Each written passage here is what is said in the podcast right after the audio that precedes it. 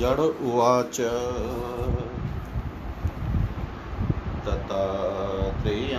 ततो विप्रं प्रणिपत्य पार्थिव प्रत्युवाच महात्मान प्रश्रयावनतो वच। सम्यक् प्रपश्यततो ब्रह्मणमं दुःखं न किंचन असम्यक्दर्शिनो मग्ना सर्वदेवाशु कर्णवै यस्मिन् यस्मिन्ममत्वेन बुद्धिपुंस प्रजायते ततस्ततः समादाय यु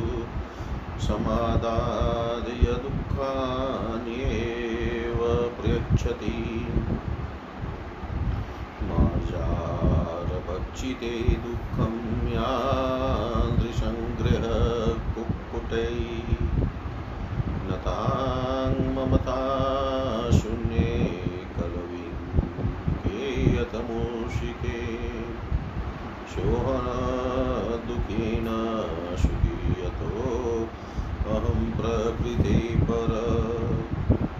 यो भूताभिभवो भूते सुखदुःखात्मको हि दत्तात्रेय उवाच। एवमेतन्नराव्याघ्र यथेतद्वया तद्वया ममेति मुनन्दुःखस्य कममेति च निवृत्ति। जड़ ने कहा अनंतर नरपति विनय से नम्र हो महात्मा विप्र दत्तात्रेय को प्रणाम करके कहने लगे, हे ब्राह्मण, सम्यक प्रकार दृष्टि का उदय होने से मुझको अब कुछ भी दुख नहीं है। असम्यक दृषि, असम्यक दर्शी मनुष्य ही सदा दुख सागर में निमग्न होते हैं। मनुष्य की बुद्धि जिस जिसमें आसक्त हो जाती है, उसी उसी विषय में दुख उत्पन्न होता है। घर के पाले हुए मुर्गे को बिल्ली के भक्षण करने पर जिस प्रकार दुख का उदय होता है, ममता शून्य कलमिंग व मुशक के भक्षित होने पर वैसे दुख की संभावना नहीं है, क्योंकि ममता तो मुर्गे में रहती है। मैं सुखी भी नहीं और दुखी भी नहीं, क्योंकि मैं प्रकृति के अतीत हूँ, भूतगण के द्वारा भूतादि। अब ही दुखात्मक है। अर्थात जो इस संसार में आसक्त रहता है, उसी को सुख दुख होता है। दत्तात्रेय ने कहा, हे नर नरव्याग्र तुमने जो कहा, यह सत्य है।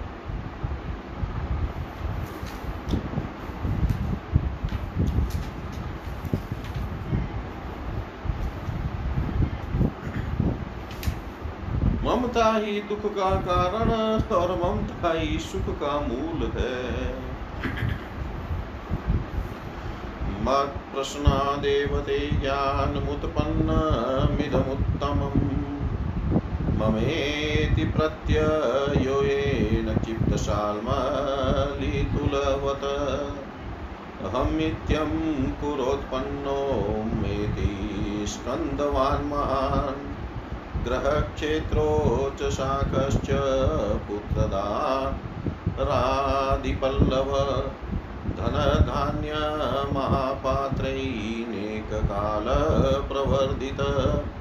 पुण्या पुण्यग्रहपुष्पश्च सुखदुःखमहाफल अपवर्गपथव्यापी मूढसम्पर्कचेषेचन विदित्सा भृङ्गमालाढ्यो कृत्य ज्ञानमहातरु संसाराद्वपरिश्रान्ता ये छाया समाश्रिता भ्रान्तिज्ञान सुखादीनास्तेषामात्यन्तिकङ्कुत। येस्तु सत्सङ्गपापानशीतेन ममतातरु। छिन्नो विद्याकुटारेण ते गता समास्ते येन वर्त्मना। प्राप्य ब्रह्मवनं शीतन्नीरजस्कं कण्टकं प्राप्नुवन्ति परां ज्ञानी वृत्ति वृत्तिवर्जिता। भूतेन्द्रियमयं स्थूलं त्वं राजन् चाप्यहं न तन्मात्रमया वाच्य नेवान्तकरणात्मकौ कवा पश्यमि राजेन्द्र प्रधानमिदवाययो। यतः परो हि क्षेत्रज्ञ सङ्घातो हि गुणात्मक मशकोदुम्बरेशि कामो सायता एकत्वे अपि पृथग्भावस्तथा क्षेत्रात्मनो नृप। अलर्क उवाच भगवत्प्रसादेन महाविभूतिमुत्तमं ज्ञानं प्रधानचिशक्तिविवेककरमीदृशम् किन्त्वत्र किन्त्वत्र विषयाक्रान्तेस्तैर्यवतं न चेतसि, न चापि वेद्मि मुच्येयकथं प्रगतिबन्धनात् कथन भूयां, भूयश्च कथं निर्गुणतामियाँ, कथं च ब्रह्मणे कथव्रञ्जेय शाश्वतेनेव तन्मे योगतदा ब्रह्मान् प्रणतायाभियाचते। सम्यक् ब्रूहि महाप्राज्ञ सत्सङ्गो युम्पकृणनाम्। इति श्रीमार्कण्डे पुराणे दत्तात्रेयालार्कसंवादो पञ्चत्रिंशोऽध्याय सर्वं त्रिशां सदाशिवाय अर्पणमस्तु। ॐ विष्णवे नमः। ॐ विष्णवे नमः।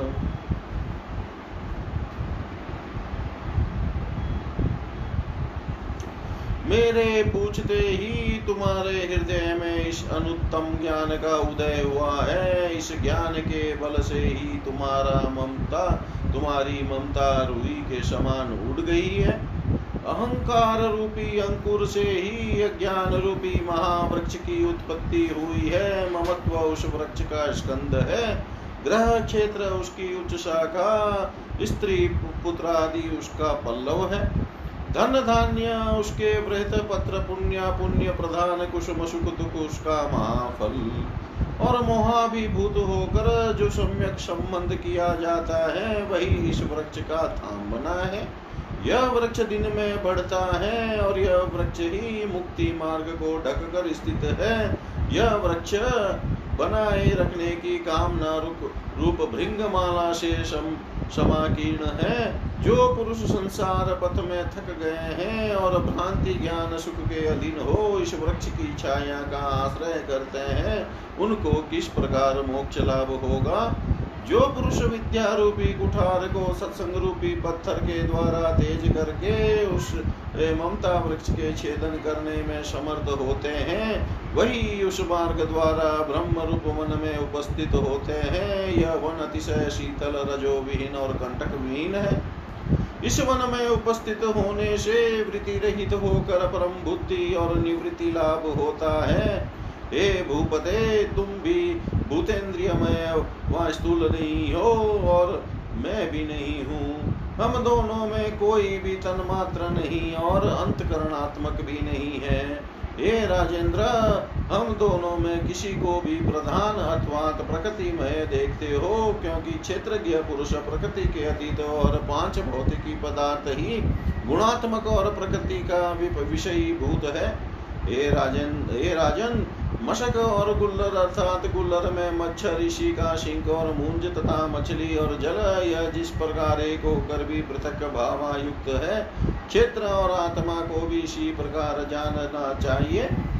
अलर्क ने कहा, हे भगवान, आपके प्रसाद से मुझको प्रधान और अच्छा शिक्षा शक्ति का विवेक करने वाले अनुत्तम ज्ञान का उदय हुआ, किंतु मेरा चित विषयों में खींचा रहने से मैं स्थिरता धारण नहीं कर सकता और किसी प्रकार प्रकृति के बंधन से छूटूँगा, यह भी नहीं जान सकता।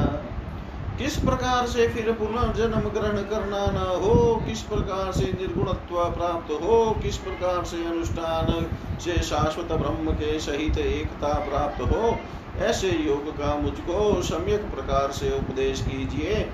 हे महाप्राज्ञ, मैं प्रणत होकर आपके निकट प्रार्थना करता हूँ। सत्संग ही मनुष्य का उपकार साधन है।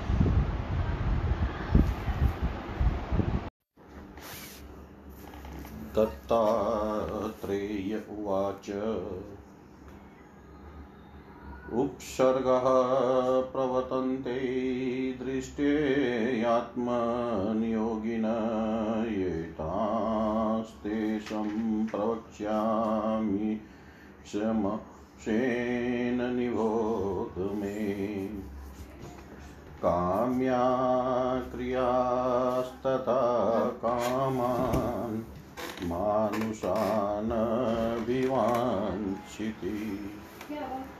स्त्रियो दानफलं विद्यामायां कुह्यं धनं विदम् देवत्वमरेशत्वं रसायनवयक्रियाम् मरुतप्रपतनं यज्ञं जग्ला। वेषणं तथा। श्रादानां सर्वदानानां फलान्नियमास्तथा। ततोपवासात् पूता च देवताभ्यर्चननादपि तेभ्यस्तेभ्यश्च कर्मभ्य उपसृष्टोऽभिवाञ्छति चितमित्यमितं वर्तमानं यत्नाद्यो गिनिवर्तये ब्रह्मसंज्ञमन् कुर्वनु उपसर्गात् प्रमुच्यते उपसर्गै जितेरे भीरुपसर्गास्ततः पुनः योगिनः सम्प्रवर्तन्ते सात्वराजस्तामसा प्रातिभश्रावणोदे गिन। प्रातिभश्रावणो देवो ब्रह्मावर्तौ तथा परो। पञ्चेते योगिनां योगविघ्नायकटुकोदया वेदाता काव्यशास्त्रात् विद्याशिल्पान्यशेषत प्रतिभान्ति यदस्येति प्रातिभश्रुतयोगिन शब्दार्थान्नखिलान् वेति शब्दगृह्णाति चेव्यत योजनानां सहस्रेभ्य श्रावणशोभिरीयते समन्ताद्वीक्षते चाष्टो शयदा देवयोनय उपसर्गतं प्याहुदेव उन्मतबुद्धुधा भ्रामये तेयनिरालम्बनं दो मनोदोषये योग दोषेण योगिनम् समस्ताचारविभ्रंसाद्भ्रं सपरिकीर्तित आवर्त इव तो यस्य ज्ञानावर्तो यदाकुल नाशिये चितमावर्त उपसर्गः स उच्यते। एतेनाशितयोगा शतुषक लादेव योनय उपसर्गै महाघोरैरावर्तन्ते पुनः पुनः। प्रावृत्य कमलं शुक्लयोगी तस्भान्मनोमयम् शरीरमण्डले दृष्ट्वा गुरुज्ञानं ततो यत ज्ञानपूर्वोऽपि यो योगो ज्ञातवयो वै विपश्चिता चिन्तयेत परं ब्रह्म कृत्वात् प्रवणं मन योगयुक्तसदा योगिलं द्वारो जितेन्द्रिय सूक्ष्मास्तुदारणा सप्त धुराद्या मूर्ध्नि धारयेत् धरित्रीं धारयेद्योगी तत्सौक्ष्म्यं प्रतिपद्यते।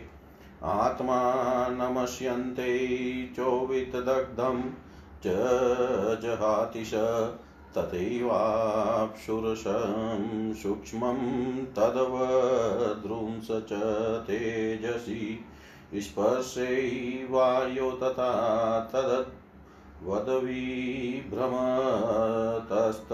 धारणां व्योम्न सूक्ष्मां प्रवृत्तिं च शब्दं तद्वजहातिश मनसा सर्वभूतानां मनस्या विशते यदा मानसी धारणां वि बिभ्रन्मनः सूक्ष्मं चञ्जायते तदव शेषाणां सत्त्वानामित्ययोग्वित परित्यजति सम्प्राप्य बुद्धिसूक्ष्म्यमनुत्तमम्।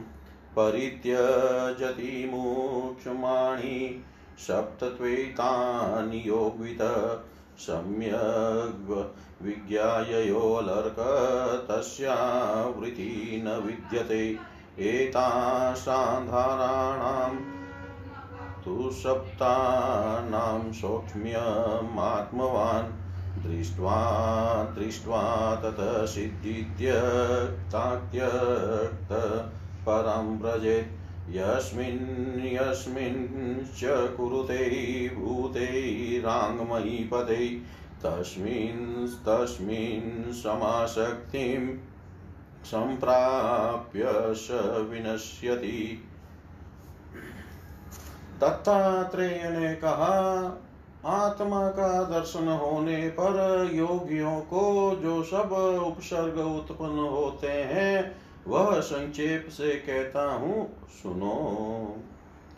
उस समय में नाना प्रकार की काम्य क्रिया और मानसोचित नाना भांति के भोग भोगने की इच्छा होती है।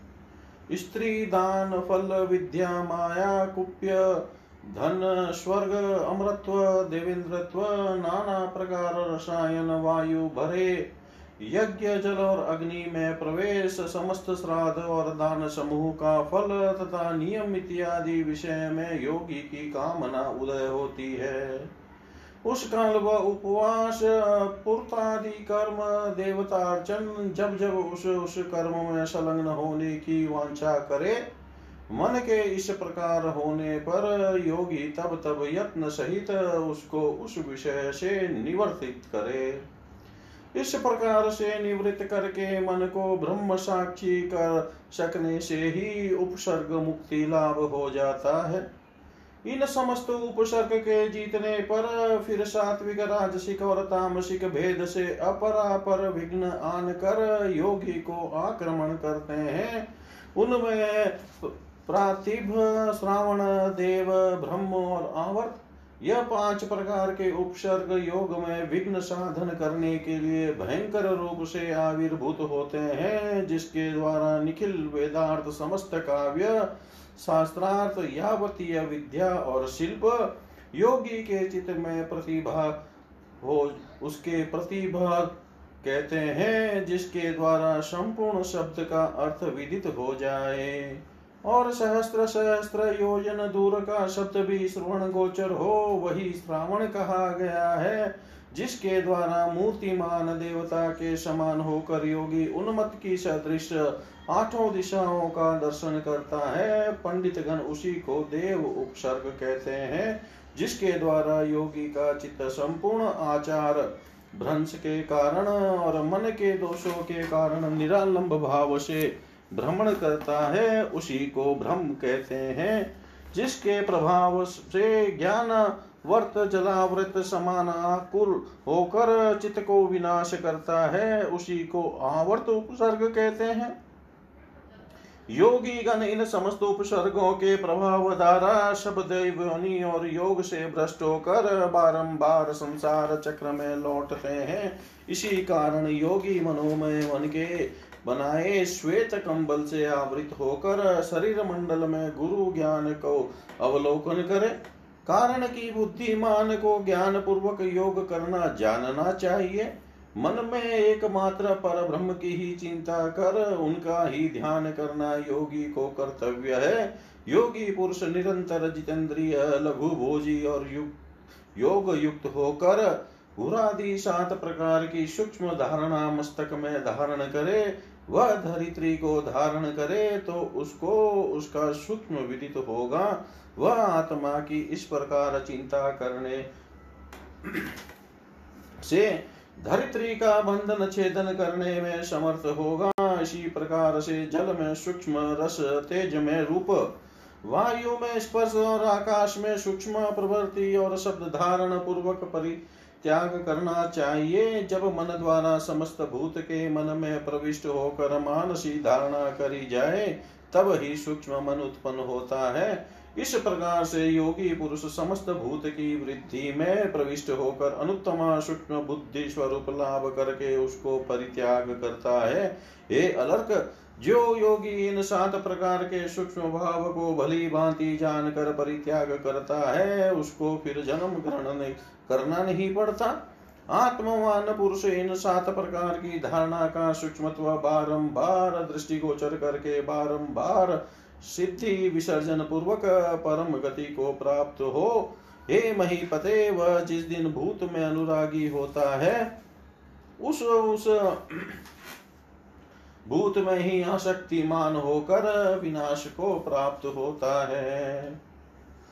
तस्माद्विदित्वा सूक्ष्माणि ससङ्क्तानि परस्परम् परित्यजति यो देहि स परं प्राप्नुयात् पदम्।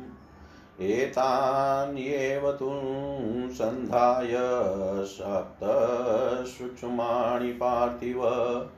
भूतादीनां विनाशोऽत्र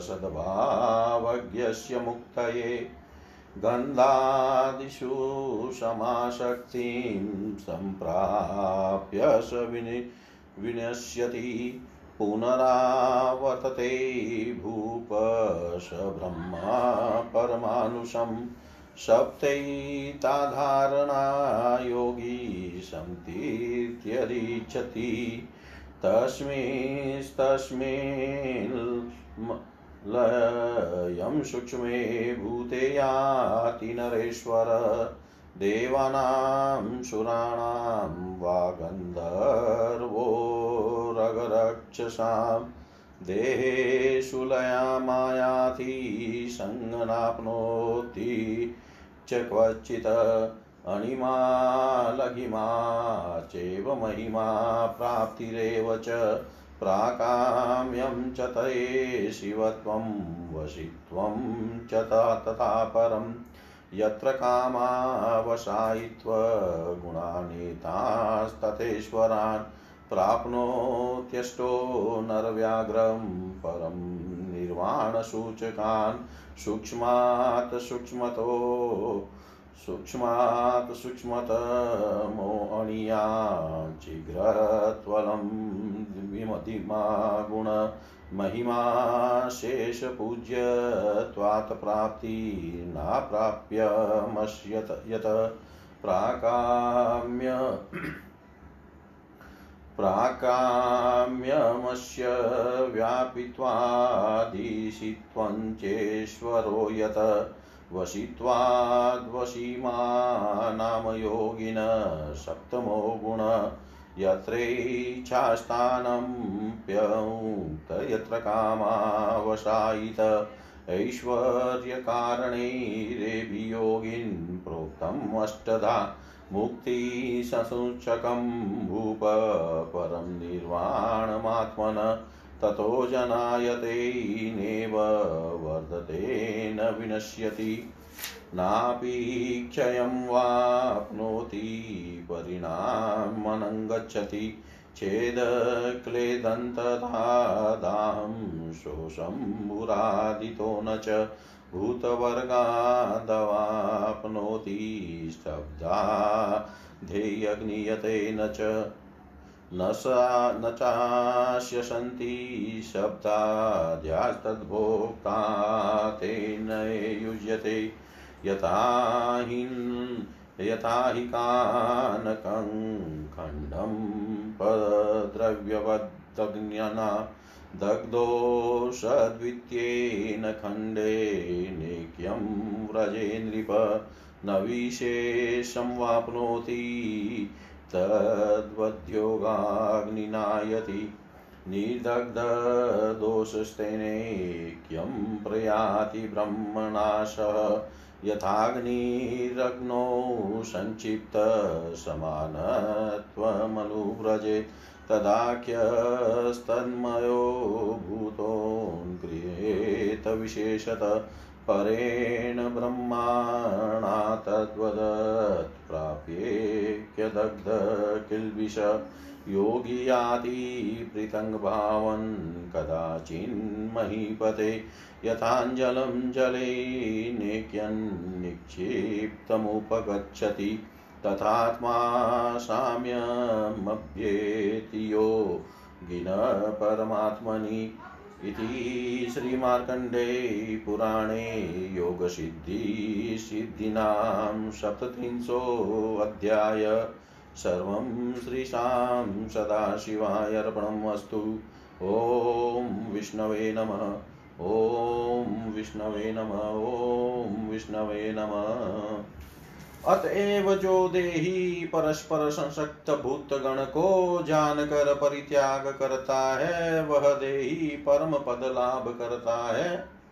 हे पार्थिव, यह सप्तवित्त सूक्ष्म संधान करके भूतादि में विगत राग हो सकने से ही सद्भावज्ञ पुरुष मुक्ति लाभ करता है। हे राजन गंधादि में आसक्ति प्राप्त होने से ही नष्ट होना पड़ता है और फिर उसको संसार चक्र में लौटना होता है। हे नरेश्वर, योगी पुरुष, इन सात प्रकार की धारणा को अतिक्रम करके गमन करने की इच्छा कर। पर उस सूक्ष्म भूत में लय को प्राप्त होता है और देवता, दानव, गंधर्व, पन्नग और राक्षस इनके शरीर में विलीन हो जाता है। किंतु किसी में आसक्त नहीं होता। वह लघिमा महिमा प्राप्ति प्राकाम्य ईशित्व वशित्व। हे नर व्याघ्र, और कामा वसायित्व, इन अष्टविध निर्वाण प्रद ऐश्वरिक गुणों का अधिकारी होता है, जिसके द्वारा सूक्ष्म से भी सूक्ष्मतर हो हो सके, उसका नाम अणिमा है, जिसके द्वारा क्षिप्रकारिता अर्थात सब कार्यों में शीघ्रता उत्पन्न हो, उसको लघिमा कहते हैं, जिसके कारण सबका पूजनीय हो जाए, उसका नाम महिमा है। जिसके द्वारा समस्त अभिलाषित प्राप्त हो, उसको प्राप्ति कहते हैं। जिसके द्वारा व्यापित्व शक्ति उत्पन्न हो, उसका नाम प्राकाम्य है। जिसके प्रभाव से सबका ईश्वर हो जाए, उसको ईशित्व कहते हैं, और जिसके प्रभाव से सब वशीभूत हो, उसका नाम वशित्व है। यह वशित्व ही योगी जनों का सातवां गुण कहा गया है, जिसके द्वारा अपनी इच्छा अनुसार जहाँ तहां गमन और इच्छा अनुसार सब कार्य साधन हो सके, उसका ही नाम कामावसायिता है। इन आठ प्रकार के गुणों के प्रभाव से ईश्वर के समस्त कार्य करने में समर्थ होता है। हे राजन, यह सब गुण मुक्ति की सूचना कर देते हैं, अर्थात इन सब गुणों के प्रकाशित होने पर ही जानना चाहिए कि योगी शीघ्र ही मुक्ति लाभ करेगा। इसके निर्वाण लाभ होने का समय उपस्थित है। अब उसको जन्म ग्रहण करना नहीं पड़ेगा, वृद्धि को प्राप्त होना नहीं पड़ेगा, तथा विनिष्ट होना भी नहीं पड़ेगा। क्षय को प्राप्त नहीं होना पड़ेगा और उसका कोई परिणाम भी नहीं होगा। उसको फिर कभी भूरादि भूत वर्ग से छिन्न भिन्न क्लिन दग्ध या शुष्क भी होना नहीं पड़ेगा। शब्द आदि सब उसको अपहरित करने में समर्थ नहीं होंगे। शब्द आदि विषय के संग उसका फिर कोई संबंध नहीं रहता और शब्द आदि का भोक्ता भी होना नहीं पड़ता। और उनके संग उसका फिर कोई स्पर्श नहीं रहता। हे महीपते, जिस प्रकार एक स्वर्ण खंड को अपद्रव्य की समान बाहर दग्ध करके निर्दोष करने पर अवर एक स्वर्ण खंड के सहित उसका संयोग होता है। किसी प्रकार उसका प्रभेद दिखाई नहीं देता। इसी प्रकार योग अग्नि द्वारा राग द्वेषादि रूप दोषों को भस्म करने से योगी भी ब्रह्म के सहित सम्यक प्रकार से मिलित होते हैं। हे राजन, जिस पर अग्नि में अग्नि डाली जाए तो वह तुल्यता को प्राप्त होती है एवं तदात्मा और तन्मय हो जाती है और उसका प्रभेद स्थिर नहीं किया जाता। इसी प्रकार दोषों के दग्ध होने पर जब योगी ब्रह्म के संग एक बार ही संयुक्त होते हैं, तब फिर उनको कभी पृथक भाव भोगना नहीं पड़ता। जल जिस प्रकार से जल में गिरकर समान भाव धारण करता है, योगी पुरुषों का आत्मा भी वैसे ही परमात्मा में मिलित होकर साम्यता अर्थात समानता को प्राप्त होता है। ओम नमः शिवाय, ओम नमः शिवाय, ओम नमः शिवाय।